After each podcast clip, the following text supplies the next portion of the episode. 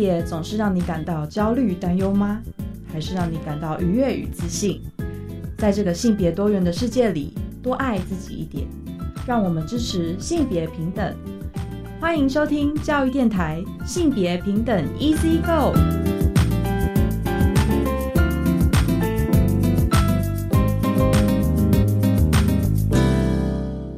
欢迎收听教育电台性别平等 Easy Go，我是玛丽。不知道大家这一辈过得好吗？这个礼拜大家有专心上班或上课吗？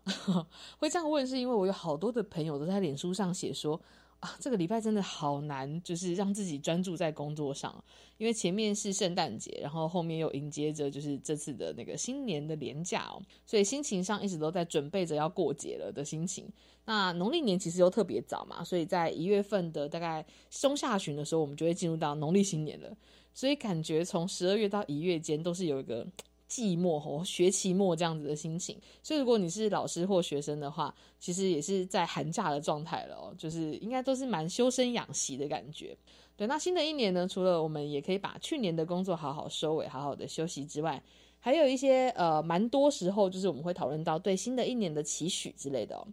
那像我自己就是一直在期待着，我们今年度啊，可以 期待大家可以真的把疫情压下来哦。那像是最近又有听说疫情升温了嘛，所以我都会一直提醒自己跟提醒身旁的家人朋友啊，就是我们假使要出游什么的，我们一定还是要把口罩跟防疫措施都准备好。虽然说现在在户外是不用戴口罩的，但还是大家要小心，就是避免这个又升起来的疫情可能要再延续一段时间。我相信我们在二零二三年应该都可以回归到更接近疫情前的这样子一个生活状态哦。为什么会这么有感触？其实是因为像我的小侄女啊，她其实小一哈，就是今年呃去年九月的时候入学当小学一年级的学生，我发现她其实都不太知道同学长什么样子，诶，好都比较记得是同学露出来的眼睛啊，跟同学的发型，跟同学的声音。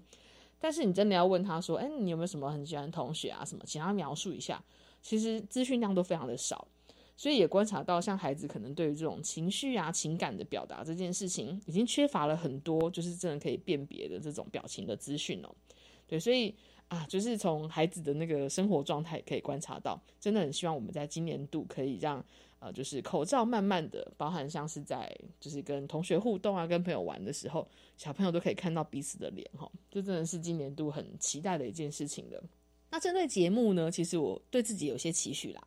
因为像我自己是从去年九月就是接下这个文龙的主持棒之后，到现在已经算是完成了一个季度的节目了。那今年度也非常开心，还有机会继续在空中可以每个礼拜有时间陪伴大家哦。那我会期待我自己呢，在今年度可以继续的邀请不一样的关心性别议题或者是关心性别教育的伙伴上节目来分享他们的观点或者是他自己的故事哦。那期待可以在新的一年度，呃，继续把更有趣、更多元的观点带给大家哦。那是我对自己的期许。那不知道各位听众有没有对新年的新期待或者是新期许哦？我相信大家一定都可以办到的。对，那像这一种就是规划一些就是今年度的课程啊，或者今年度的训练哦，事实上也跟我们今天的性平大八卦有关系。那等一下的性平大八卦呢，要跟大家分享的主题是教保人员的性平课程哦，要在一百一十二年，就是今年度上路了。那有立委呢就召开了记者会，表示性平教育呢不能从小交错，教育部应该要积极的准备。那我们稍后再跟大家分享这个新闻哦。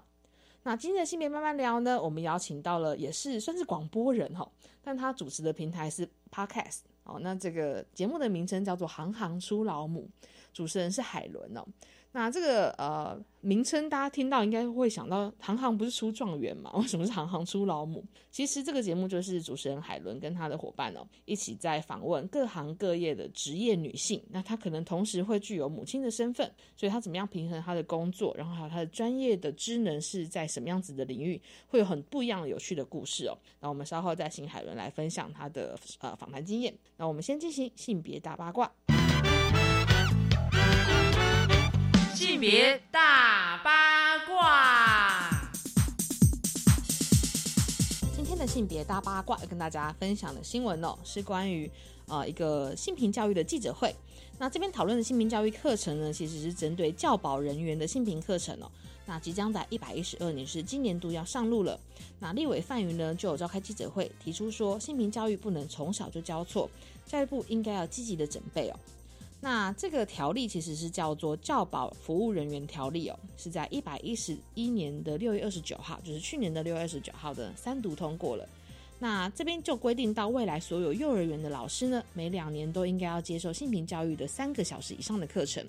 那在今年度，就是一百一十二年呢，它即将要上路施行的。大家不知道有没有呃了解过哈？全台湾大概其实是有六万名的教保人员，所以每年度呢就会需要九万个小时的性平课程了。可是教育部却没有为此去准备师资课程或者是教案，然后呃回应是说，照现在有的制度就可以应付了。但其实这算是新增出来的课程内容哦，所以其实像立委或者是有蛮多关心性平教育的民间团体，就有点担心。其实像现在的这种强制要受训的课程，又没有足够师资的话，对于教保人员的实质帮助，其实是蛮值得担心的哦。所以，像立委范云其实就有说明到，之前就有听过家长对他抱怨哦，像是幼儿园的教师呢，性平概念其实是有点不充足的。比方说，像分组的时候，就会以男生一组、女生一组这样子的一个引导的方式哦，所以好像就是在呃默默的告诉小朋友说，哎，你们只要是生理性别不一样，就应该玩不一样的东西，有不一样的分组的状况。那过去也有听过，就是像幼儿园有发生过性骚扰或性猥亵的事件。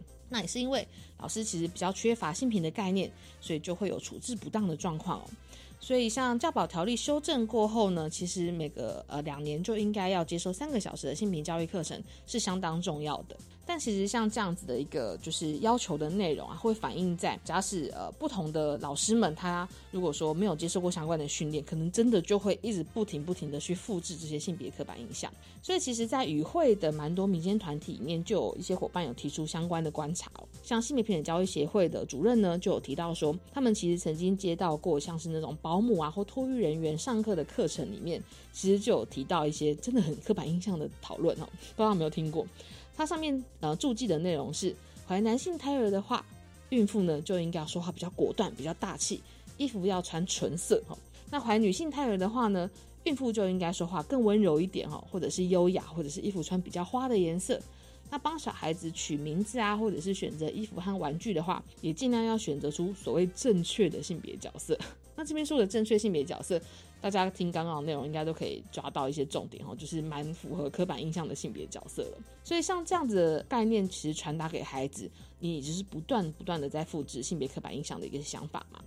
另外，像同志家庭权益促进会的秘书长也有指出哦。目前他们统计大概有五百组的同志家庭生活在台湾社会当中，那多数的孩子呢又在学龄之前哦，所以他们的呃会内实务上就有发现，有些幼儿园会婉拒同志家庭的子女入学，那理由可能是因为同志家庭不符合人伦价值哦，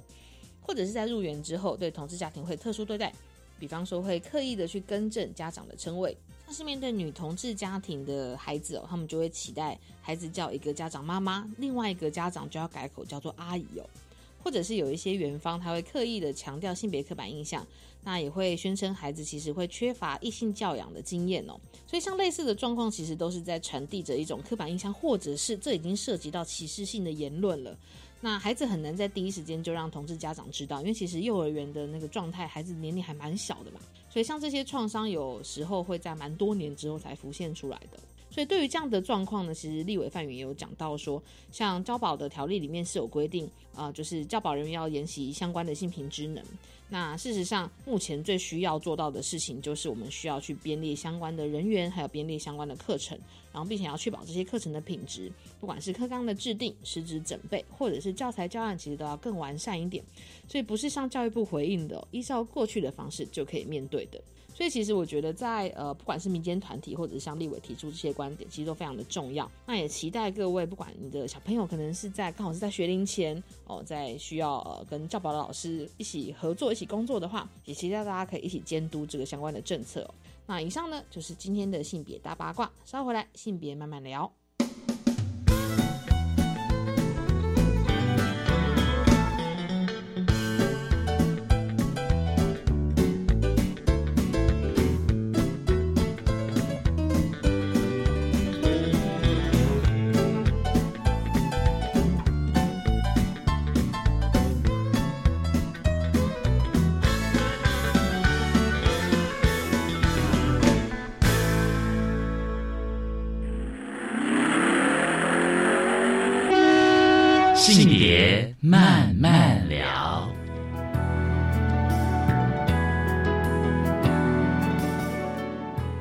再回到教育电台性别平等 Easy Go。我们现在进行当然是性别慢慢聊啊。那今天呢，我们其实有点算是邀请到同行吗？啊，是在做 Podcast 节目的“行行出老母”的主持人海伦啊，请海伦跟大家自我介绍一下吧。Hello，大家好，我是 Podcast《行行出老母》的主持人，我是海伦，很开心在这边跟大家空中相见。没错，没错。那为什么说是同行呢？因为其实海伦呃做了一个，我觉得这个节目真的非常有趣哦。那呃，行行出老母，其实应该说以前常常听到的那个俗语是行行出状元嘛。对，那在每一个行业里面都会有很多不同身份的人。那如果说是以女性，然后她可能也是一个母亲，这个意味着她其实要承担很多不同的性别角色。对，那。嗯一开始我听到，因为我们之前有在呃上过那个《行出老母》的节目嘛，然后呃，但是是不同的单元，对。然后我那时候在看这个，就是先稍微调查了一下，就是节目大概是在做什么样子的讨论的时候，然后就会想说，哎，所以海伦自己也是个老母，对我是个老母，没错啊，哦，我两个小孩。是。那其实像呃，我其实大家应该会蛮好奇，就是比如说像现在 podcast 还蛮多人在做的，但是主题很不一样。然后是呃专职在做 podcast，还是其实有其他的工作兼任嘛？还有像是你过去的那个呃，就是比如说你的生活背景哈、生长背景这件事情，怎么样让你开始去做就是好像说老母这样子的一个就是 podcast 的尝试？那我也蛮好奇，那想请海伦跟大家介绍一下自己过去的背景好了。OK，嗯，说老实话，讲背景我怕讲太久，因为从小开始讲。好 但呢，但基本上我的确就是个还没有做节目之前就一直走在走在那个所谓的轨道上。嗯那所谓轨道上这件事情，就是的确从小爸妈就是跟我们讲说，你就好好念书就好。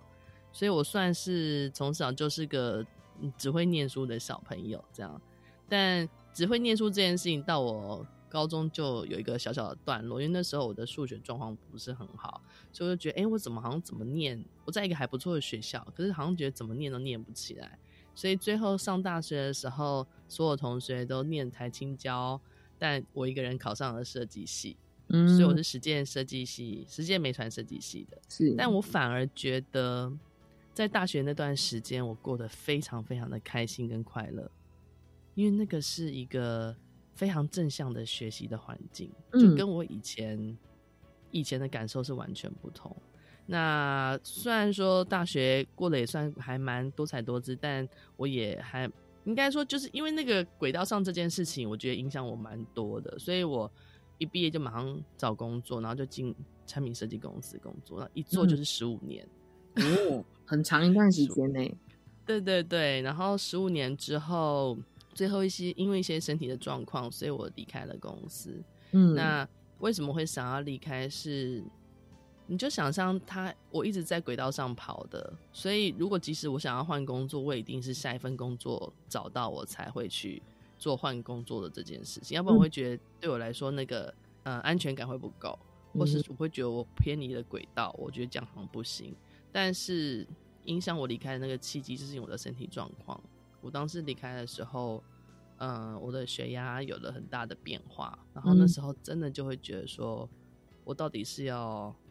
顾我的健康，还是我要坚持走在这个轨道上这样子？嗯，所以我就后来就离开。你在像海伦，其实在公司待了十五年多嘛，所以其实、嗯呃，我有点好奇，你那时候在公司任职的那个职位是，比方说你已经做到主管了吗？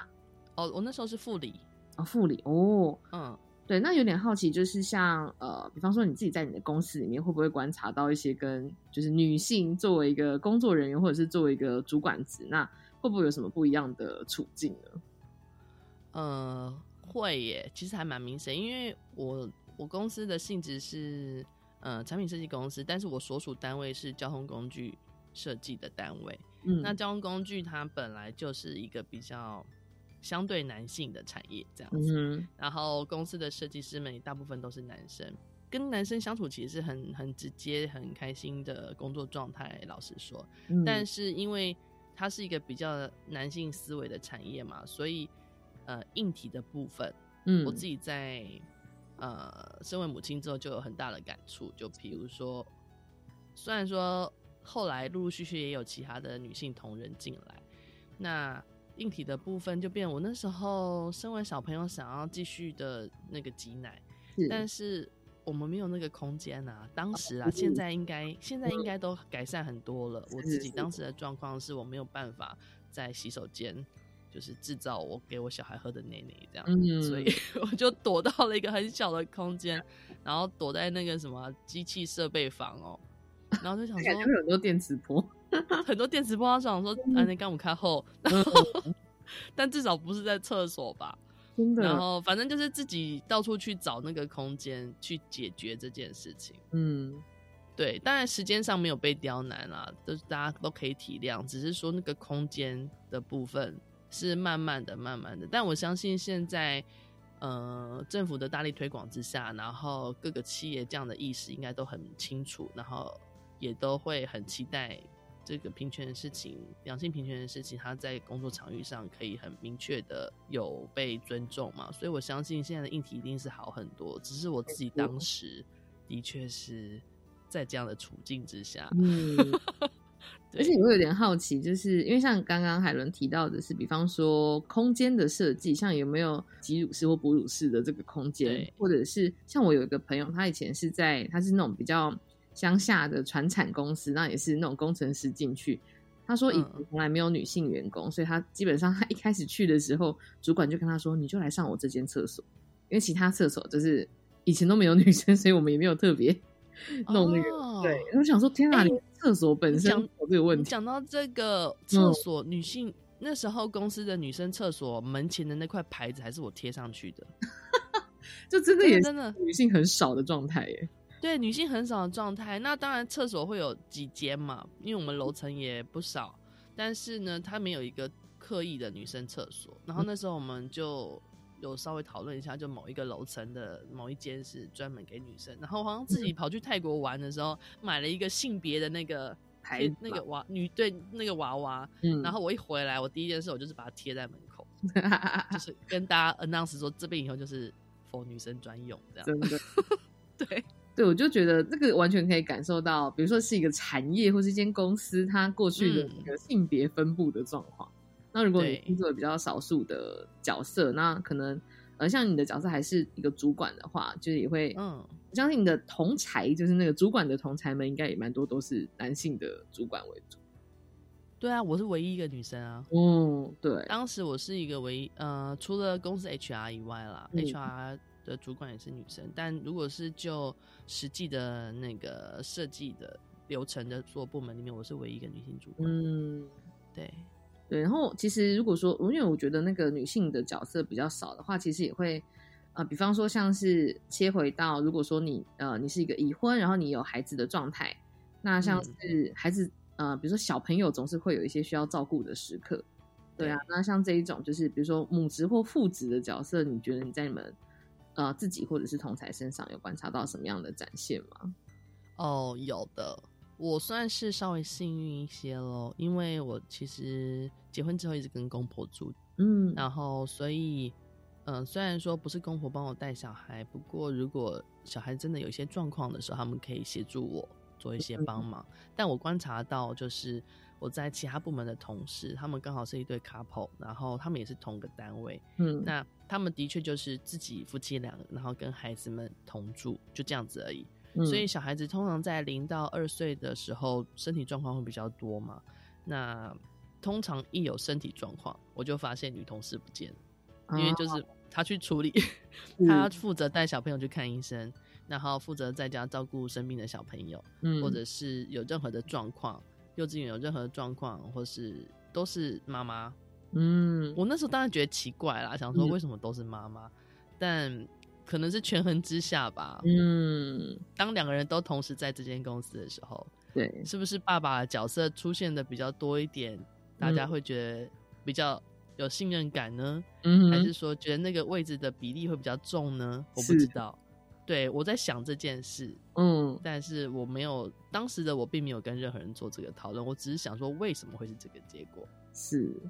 对因，为的确有很多，嗯，比如说像是我们之前也有访问过一些伙伴，然后他们可能会到，当然每个家庭的性别分工会不太一样，然后可能也会有一些像经济上的考量，可是很多时嗯。候就是那个女性和母职的这个连结，然后还有育儿这件事情的连结，其实真的是很强的，就是这个责任会一直呃让我觉得不管是家庭还是这个女性对自己，可能都会有这样子的期待。对嗯所以我觉得这个真的是我们可以再多聊聊的部分。对，这个也会是你在呃你们的那个行行出老母的节目里面会跟大家讨论到的内容吗？对啊，的确啊，而且应该说访问完这节目之后，你会看到好多不同女性的面貌哦。嗯就是以前觉得好像是不是只有自己在撑啊？嗯，就是特别是职业妇女，她面对到你刚刚讲的这些情况的时候，而且我们讲的还是单纯在国内工作。如果你今天有外派的工作，哦对，你要临时出差两个两个礼拜，一分在更长的时间，是可行不可行？这个家庭里面的呃分工状态会变成什么样子？嗯哼然后还是你会被劝退，嗯，不要去不要去做你在职业上的某种成就上的追求。那嗯。但是为什么父亲会理所当然的就可以有人来 take care？嗯。你懂我意思吗？为什么会就就我那时候就我觉得听完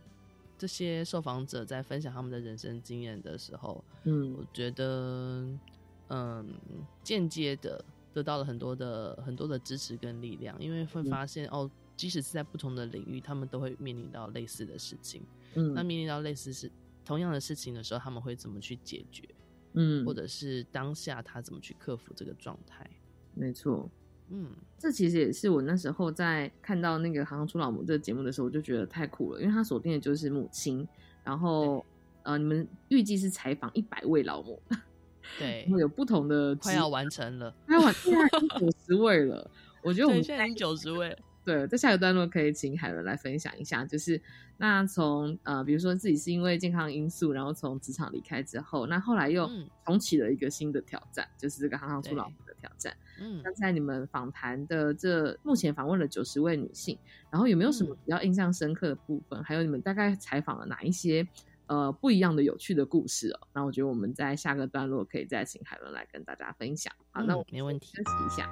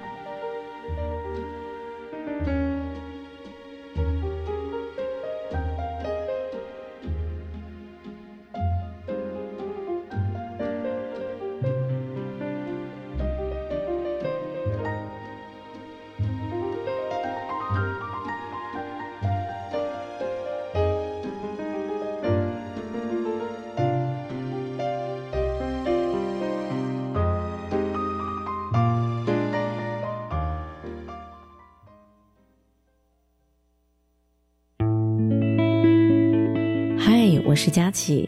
每周一到周三晚上十一点，会在月光协奏曲节目中和您道晚安。在月光下，我们还要一起聊电影、听音乐、分享故事，让所有的美好凝结在这一刻。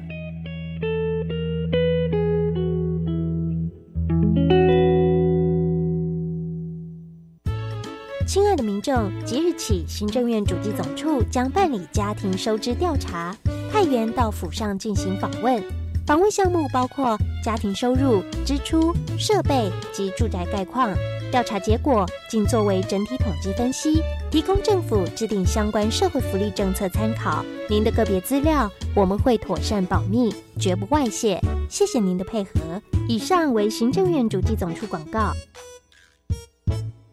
其实我们大家都知道，长期过量饮酒，除了身体会有心血管、肝和恶性肿瘤各种病痛之外，也可能导致精神疾病或神经功能障碍。特别是有酒精不耐症的人，也就是喝酒会脸红的人，你一定要勇敢说不，做自己身体的主人。若不由人，非喝不可。可参照国民饮食指标手册建议，以茶水代酒，劝酒 out，健康 in，向酒精说拜拜。卫生福利部国民健康署关心您。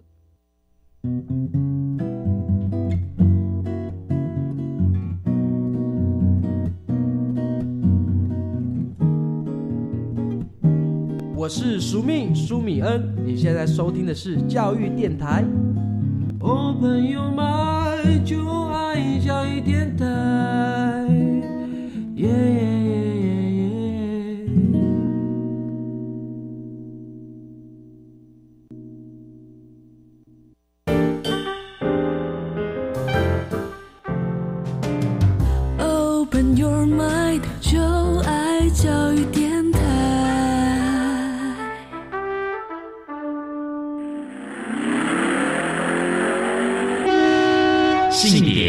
慢慢聊。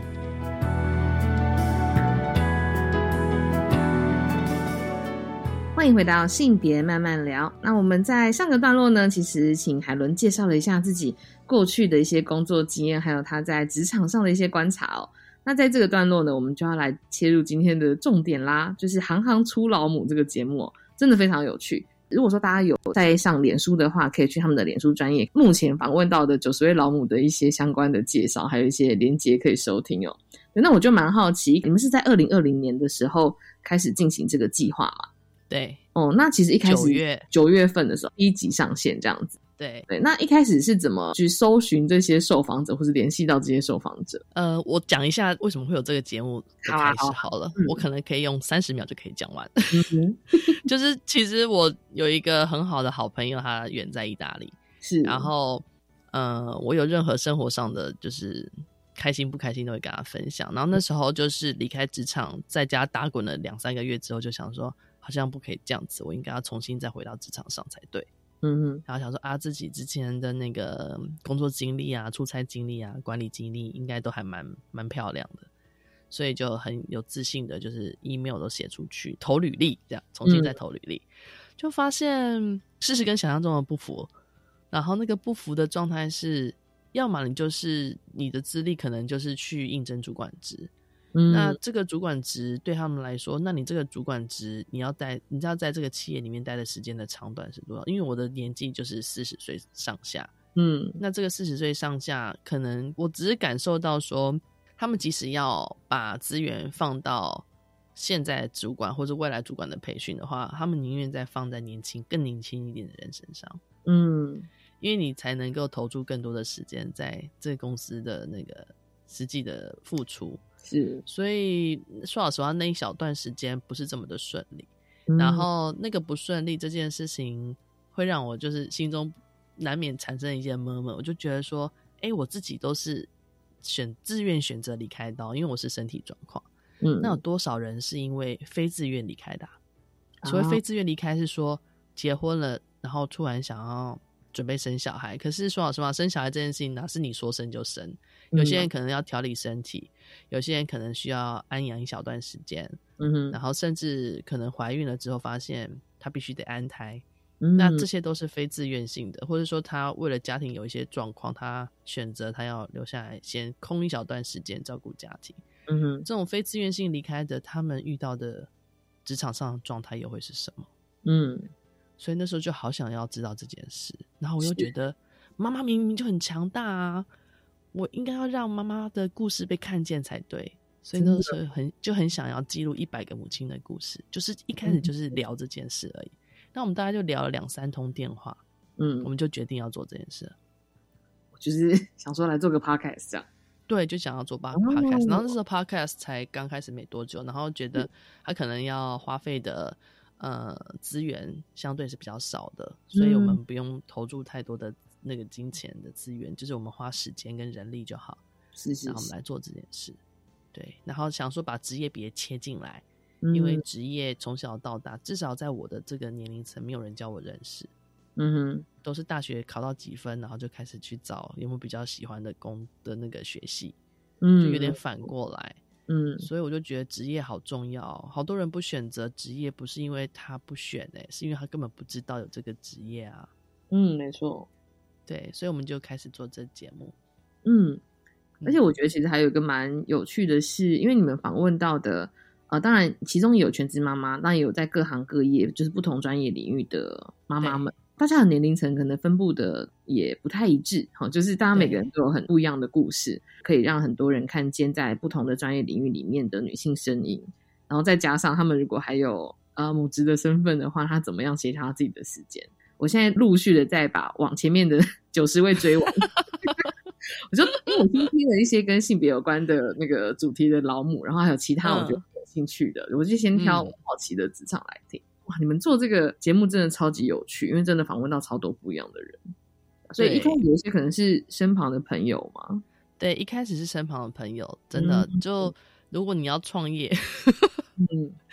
就是最好是从身边的资源开始找起，这样。真的，我们第一位老母印象非常深刻是大数据老母，然后她是我们身边的朋友，是，然后对，然后我后来才发现，其实身边都有很多的宝藏。嗯哼，在实际访完之后，因为每个人日常的相处是一回事，可是讲到自己工作专业的时候，又是另外另外一个状态，这样。嗯所以一开始的确都是从从身边的好友开始，慢慢的收集他们的职场故事，嗯，然后节目开始做了之后呢，我们就一直告诉自己说，我们就把我们的名片做好，节目就是我们的名片，我们把名片做好来，然后我们的 quality 掌握好来。果真在节目开始 announce 大概五集或是十集左右，就会有陆陆续续有不同的人帮朋友做推荐，觉得嗯身边有好多很厉害的人，然后会做推荐，或是有一些很特别的职业，然后他们也会去做推荐。嗯，然后我们就开始，当然我们也会针对自己想要特别讨论或是关心的主题，去主动的敲门，嗯，然后大部分都会得到还蛮正向的回应的。是，那有海伦印象比较深刻的，当然我觉得一开始的那几集就是包含着自己投入这件事情的蛮开心的感觉。你在问自己的朋友的工作职场表现的时候，应该看到朋友闪闪发亮的那种嗯，专业的形象，这样子。对，对啊，那后续陆陆续续也开始有一些不同领域的伙伴的访谈嘛。对，那有没有你觉得印象比较深刻的一些职场或者是一些受访者呢？我讲几个好了。就第一个，我觉得观察到有男性产业的挑战者，这是一嗯区。就比如说我们的技师老母，哦然后还有电影美术老母，嗯，然后甚至是计程车老母。哦就是我为什么会这么说？就是比如说像技师老母，大家想象中的可能都是呃像里奥纳多嘛，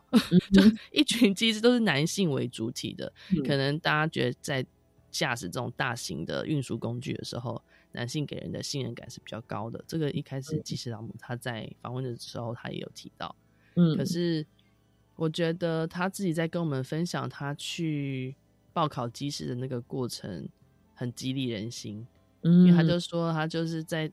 呃看着窗户边的蓝天，想着我会不会有一天有机会在天上工作呢？因为他原来是念师大体系的，是，然后就是决定要当老师的。可是嗯他打从心里觉得他不想要做这这份工作，一直到终老，然后就每天就望了天空。嗯嗯，然后那个某某个 moment，他这个行动力产生了，他就去考试了。嗯，所以我觉得那个东西，嗯、会很很鼓舞人，因为我们后续也有收到不同的那个听众的来信，是，然后就说，如果我真的要想考技师，真的有办法请教他，当然可以啊，我们会想尽办法帮你联系到那个嗯受访者。然后电影美术老母是因为她其实是在台湾电影圈很早期的女性电影美术，她说以前甚至那个电影的那个道具箱啊是不准女生坐上去的，哦，是那种习俗禁忌嘛？对。哦，但是她我后来听到，因为她她是金马奖得主，是金金马奖的美术指导得主。然后他那时候像《雪观音》，我不知道你有没有看过。哦，有有有，雪观音，他电影里面有一幅很壮丽的那个地狱图。是他说那个地狱图是他那时候要生他孩子的时候，在床上安胎，肚子已经很大了，嗯然后，用 iPad 慢慢把它画完。哦天哪，我要再回去看一次观音。然后我觉得就是会有访问到这些男性产业的挑战者的时候，听到的故事就是会特别的精彩。那当然，我们也会听到一些很女性的爆发力。什么叫女性的爆发力？就是像特工盟老母，然后或者是我们的正风小丑老母，还有那个全民姑姑老母。嗯那特工盟，呃，我不知道你有没有接触过，就是台湾的公园开始有了很大的翻转，就是告别了以往的罐头公园。对对对，然后开始有很多具有挑战性的各种嗯高低的，然后呃很多趣味性的那种不同的材质异材质的结合，然后嗯。这都是这群特工盟老母他们推动的，然后是嗯。跟从自身推动，然后跟政府单位去做呃推荐，然后去做提案，然后嗯。慢慢的去翻转这件事情，翻转了将近上百座，应该上百座公园了吧。他们还出了嗯书，所以那时候听的时候，我也觉得哇，这群妈妈，他们说，哎、不要看，我们都是等到小孩子在睡着的时候，我们才嗯在线上开会。然后政府官员就说：“啊，妈妈啊，你们懂什么公园法？你们懂得建筑法规吗？”嗯殊不知，这群妈妈以前都是公安公司、啊外商公司，对，你懂我意思吗？对大家变身在变身妈妈之前都是很厉害的角色，对啊他们只，是现阶段的专心在母职之身身上，但是嗯。他们一有机会去国外出差，就是国外德国各式各样的公公园，就是到处去拍照、去 survey、去做功课，然后法规最后念的比这些政府官员都还要熟悉，嗯。所以我那时候就觉得哇，看见女性的爆发力，这件事，就是当她笃定要做这件事情的时候，那个嗯。是拦不住的。然后为什么会讲到那个全民姑姑？嗯，全民姑姑大家可能都蛮熟悉的，她是因为她的侄子嘛，所以她她说她从来没有想过她自己会站出来，因因为她，说她在为了她侄子站出来之前，就是那个王浩小朋友，嗯，她，说她就是个拿锅铲拿了二十几年的家庭主妇。嗯。但当时只觉得我好像应该要站出来，嗯，因为。觉得嗯，侄子当时的状况实在是太太太令人伤心了。他就觉得为什么是是不是只因为说老实话，就是受害者他没有办法出声，因为他嗯年纪还很小。那通常什么时候状况会被发现？就是已经出了状况，那那个嗯状况通常都是无法挽回的状况。嗯所以我那时候去访问他的时候，我想说，哇，他是一个这么有名的公众人物，他真的会理我吗？嗯然后他不但理我，他看了我的讯息之后，那个 line 马上就加了，然后光是在电话上就先跟我讲了一个多小时，嗯然后我就想，哇，太感动了吧！因为我们我们只是一个小节目，你懂吗？但是他就很喜欢我们的初心，然后最后我就实际去他的办公室去访问他。是是我们也是访到这样子，有点一把鼻涕一把眼泪的。嗯但是他的背，他后面的那个书柜满满的都是法律相关的书籍。嗯他说，因为当初那个他的侄子的事件发生之后，他完全没有办法好好的睡觉，可能他每嗯天只能睡个两三个小时。他说，但是他觉得这是老天爷给他的礼物，因为嗯他只能睡两三个小时，所以他有好多的时间可以去读其他的东西。老天，我觉得这个那个力量好强大哦。很强大啊，而且很不知道，反正我就是一直起鸡皮鸡皮疙瘩。对，真的真的真的，真的。然后，所以他在跟我访问的时候，我就觉得天啊，我完全没办法想象，她只是个拿国产二十几年的妈妈，她所有的讲话的方式，我觉得她完全就是一个受正规 法律训练出来的。我觉得很激励人心哎、啊，就像海伦刚刚有截取了一些，就是故事当中的带着的一些背景，其实就已经完全可以感受到那个，比如说不管是情感，或者是大家对于你想要守护的事情这件事情的关注。嗯对啊，然后我也会蛮好奇，就是我们在下个段落可以再请海伦来聊一下，就是因为在呃访谈过程中还有蛮多不同的呃领域，那其中有个领域是跟性别教育非常相关的，对，呃几位呃就是老母们，我们可以嗯，下个段落再请海伦来跟大家分享一下这些可以我啊，先暂称性别老母好了。嗯，幸没问题，没问题，很适合。好，我们先休息一下。好的，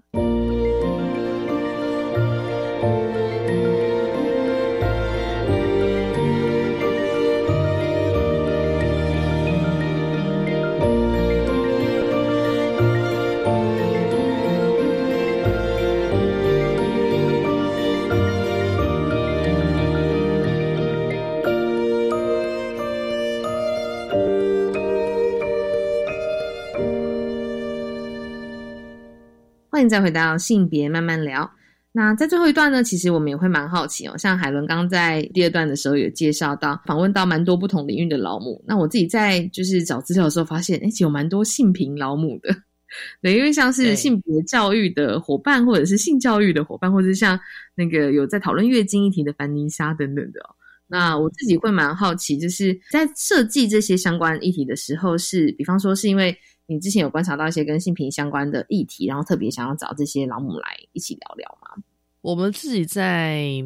找寻议题的时候，的确会放一些自己的偏好，嗯或是觉得明明有些事情很重要，为什么学校没有教？特别是性平这件事情，当然我们有健康教育嘛，然后现在可能学校也越来越多相关的议题会放进来，但是我觉得可能还是不太够，或者说讲的还有些状况还是稍显保守了一点。嗯所以我们才想说，如果有呃专业的母亲是在这个相关领域的，我们会很乐意的来来采访他们。所以像我们就访了性教育老母雅纯，然后也访问了那个月经一姐凡妮莎。我们这边还有看到那个嘉玲老师，高师性别所的嘉玲，对对对对，因为她其实对讲到少子化这一题，我觉得啊，也是完全切中到现在台湾的状态。嗯，对，少子化这一题也是一个很大的议题，因为他自己之前在瑞典的时候生养了孩子，嗯，所以他就跟我们分享了在瑞典的实际的状况是怎么样。有个东西我觉得好像可以特别聊一下，因为他说他自己在瑞典的时候，他同时要追求他的学位，嗯但他同时又要养育他的女儿。可是他嗯那时候并不会觉得这件事情是过分的负担，嗯哼因为他们的社会福利做得非常的好，啊，然后他觉得那个同村供养这件事情，在他瑞典待的那段时间，他体现的感觉非常的那个感受是很好的。嗯，所以我们那时候才会特别在聊，就是少子化这件事情。当然，除了政府的相关的政策不断的在优化，然后再给予现在的新手的父母亲更多的资源之外，那除了这些资源，我觉得反而是社会面向的价值观怎么去看待孩子这件事情。因为很多时候，我只是回想到我自己带着小朋友出去的时候，我都好怕打扰到别人哦。对，很怕打扰到别人。可是小小孩他就是会不断的发出声音啊，或是嗯有时候会有一些情绪啊，或者是说有时候不是这么的照着规矩来，因为他还在嗯学习的过程中。但如果今天真的想要把他带去比较多大人的场合的时候，或是餐厅，我有时候就会有那个心理压力，觉得说我是不是不要去这些场合比较好？可是嗯。他们那个江颖老师那时候跟我们分享是，他们都会视这些是理所当然，甚嗯。至遇到这种情况，其他大人都还会协助你来逗弄你的小孩，哦，然后会想要，嗯，会想要来协助你，然后去解决目前你遇到的状况，这样子，嗯所以他才会讲那个所谓同村共养这件事情，他不会让你觉得说生养孩子是某种负担，而是很开心跟快乐的事情。就是除了硬体之外，我们讲当然刚刚讲政策那块是可能比较偏比较硬的东西，可是嗯软体，我说软体说人一般的大众大人们在对待孩子的那个状态会是什么。嗯我觉得那个反而是很重要的、欸。嗯对啊，通常在礼让那个 priority seat，优先礼让给老弱妇孺。对，优先礼让座，通常会礼让大肚子的，都 是当过妈妈的。就知道那个辛苦。对，其他人可能有其他原因会坐着，这我们都相信他们是有其他原因的。是是但其实他们没有其他原因坐着的时候，他们可能比较不容易体会大肚子的那个状态，嗯，那个脚的承受跟那个肚子跟身体的承受会是什么。是对，我觉得反而是这个东西是嘉玲老师那时候在跟我们分享的时候，我觉得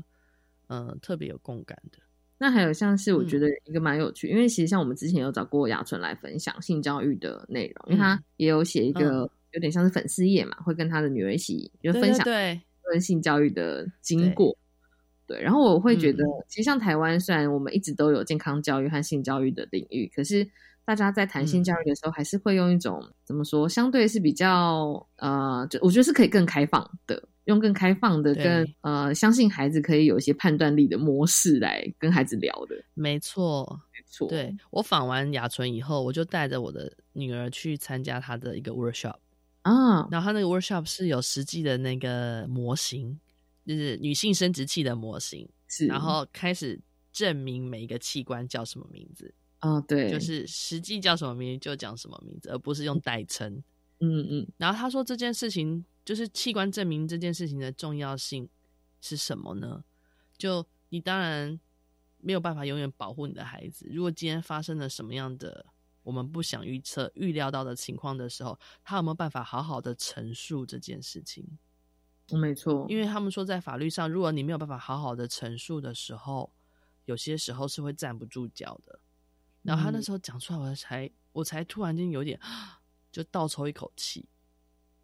真的，对，因为的对确我觉得在面对他把他的什么放进我的什么，啊，然后在什么样的情况下但是讲讲不都讲不清楚，对，讲不清楚的时候，所以器是官证证明这件事情多重要。所嗯以我跟我的孩子也都是直接讲讲学名，就是就是阴茎就阴茎，阴道就阴道啊，嗯，阴唇就阴唇啊，就是这本来就是跟你的头发、跟你的皮肤、跟你的指甲，不是就是应该一样的吗？是，我们不去遮掩的时候，孩子也不会觉得这个就是既刺激又享受又不能跟大人讲的。没错，重点就是要营造一个比较开放的、正向的讨论的环境啦。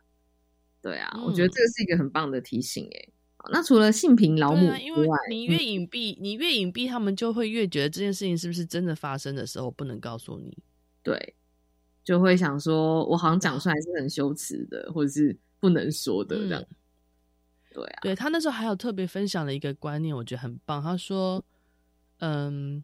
我们常常会看到有一些小书在教嗯。小孩子说、哪些地方不可以给人家碰，比如说衣服覆盖之下的地方不可以给人家碰。”他说：“这只是一个界限，但说老实话，如果今天这个孩子他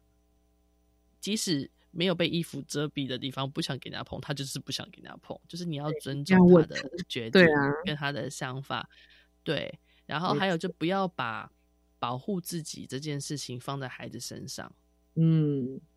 我们常常会跟孩子说：“哎、你要懂得保护自己啊，你要懂得就是呃抓这个界限啊，男生跟女生的界限啊，blah blah 的。”可是你把保护自己这件事情一直放在他们身上的时候，他们如果真的在一个他们没有办法控制的情况下，他们没有办法保护自己，他就会嗯觉得这件事情是不是就是我的错？嗯，没错。谈到性教育啊、性平教育，真的讨论到很多关于实际上你跟孩子谈界限，实际上你跟孩子谈自主，他要长成什么样子。对，这真的其实也嗯是蛮重要的。那我也会好奇，就是像海伦在访问，比如说像除了性平议题之外，那有还有没有其他你就是印象深刻的受访者呢？印象特别深刻，还有一个是区块链劳模，我觉得嗯也想跟大家分享一下。因为说老实话，在访区块链的时候，我就是一个头两个大，因为是我们的制作人，他很清楚他自己本身就有在接触币圈，然后也很懂得区块链它的整个逻辑，但我就是真的完全不飒飒。所以他们在讲什么冷钱包啊，然后讲嗯。区块链的概念啊，那时候我真的都搞不懂，我就觉得它是一个走在好前面的、好前面的一个产业这样。但其实区块链它最主要的一个核心的价值观念就是去中心化，就是嗯。不要让某些固定的资源被把持着，嗯哼然后是可以公开透明的。对，是所以简单的逻辑就是这样。那我为什么会说想特别分享区块链老母？他当然跟我们分享很多他的专业，可是还有一个部分是他的儿子是一个罕病的小孩，嗯所以他那时候我们在访问的过程当中才知道的。那他为他创了一个粉砖，叫亿万分之一的罕见疾病。嗯他创了这个粉砖。他说他为什么创了这个粉砖呢？因为他也是生了孩子之后，他才知道，呃，罕见疾病他所需要的资源其实是很不容易取得的。比如嗯说，他们那时候因为孩子的身体状况，就决定要不要做气切，因为好嗯像气切一旦决定要气切之后，他可能以后每次出门他要携带的东西，或者说他能够去的位置，他就可因为很很怕被感染嘛，嗯所以气切这件事情就对他们来说是一个很大的挣扎，就是对于有状况孩子的父母来说是一个很困难的决定。那时候就是透过护理师，然后跟他说：“诶，那我知道有一个赖的社团群组，然后有一些爸爸妈妈他们其实蛮会讨论，然后他们有相关的经验，你可以问问看。”然后他那时候的确是进了群组，透过引介，然后才得到一些协助。因为通常你是第一次遇到这个情况，你会有点无助。但他那时候后来又想，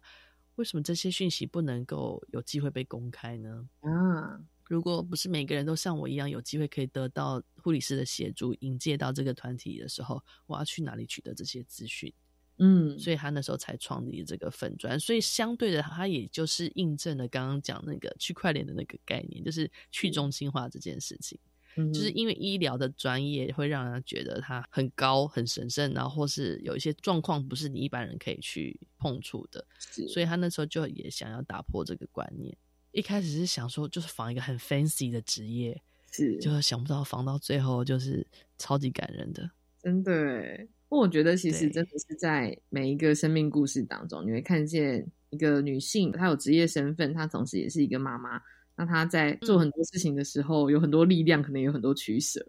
对啊，这是我自己在听《行行出老母》时候，我觉得印象最深刻的部分。以上的分享真的超级精彩，我觉得今天真的很谢谢海伦可以来 跟我们讨论这些故事哦，非常非常感谢可以有这机会。呃，未来听说海伦还有出书的计划，那就是请听众朋友可以持续的去关注，就是像行行出老母的粉丝页，或者是如果听完今天的节目之后，你想要去收听的话，我觉得也非常欢迎大家在 Apple Podcast 上面应该可以找到行行出老母的节目。好，那我们今天很谢谢海伦，是谢谢谢谢玛丽，谢谢，那也谢谢大家收听我们今天的节目，拜拜。拜拜。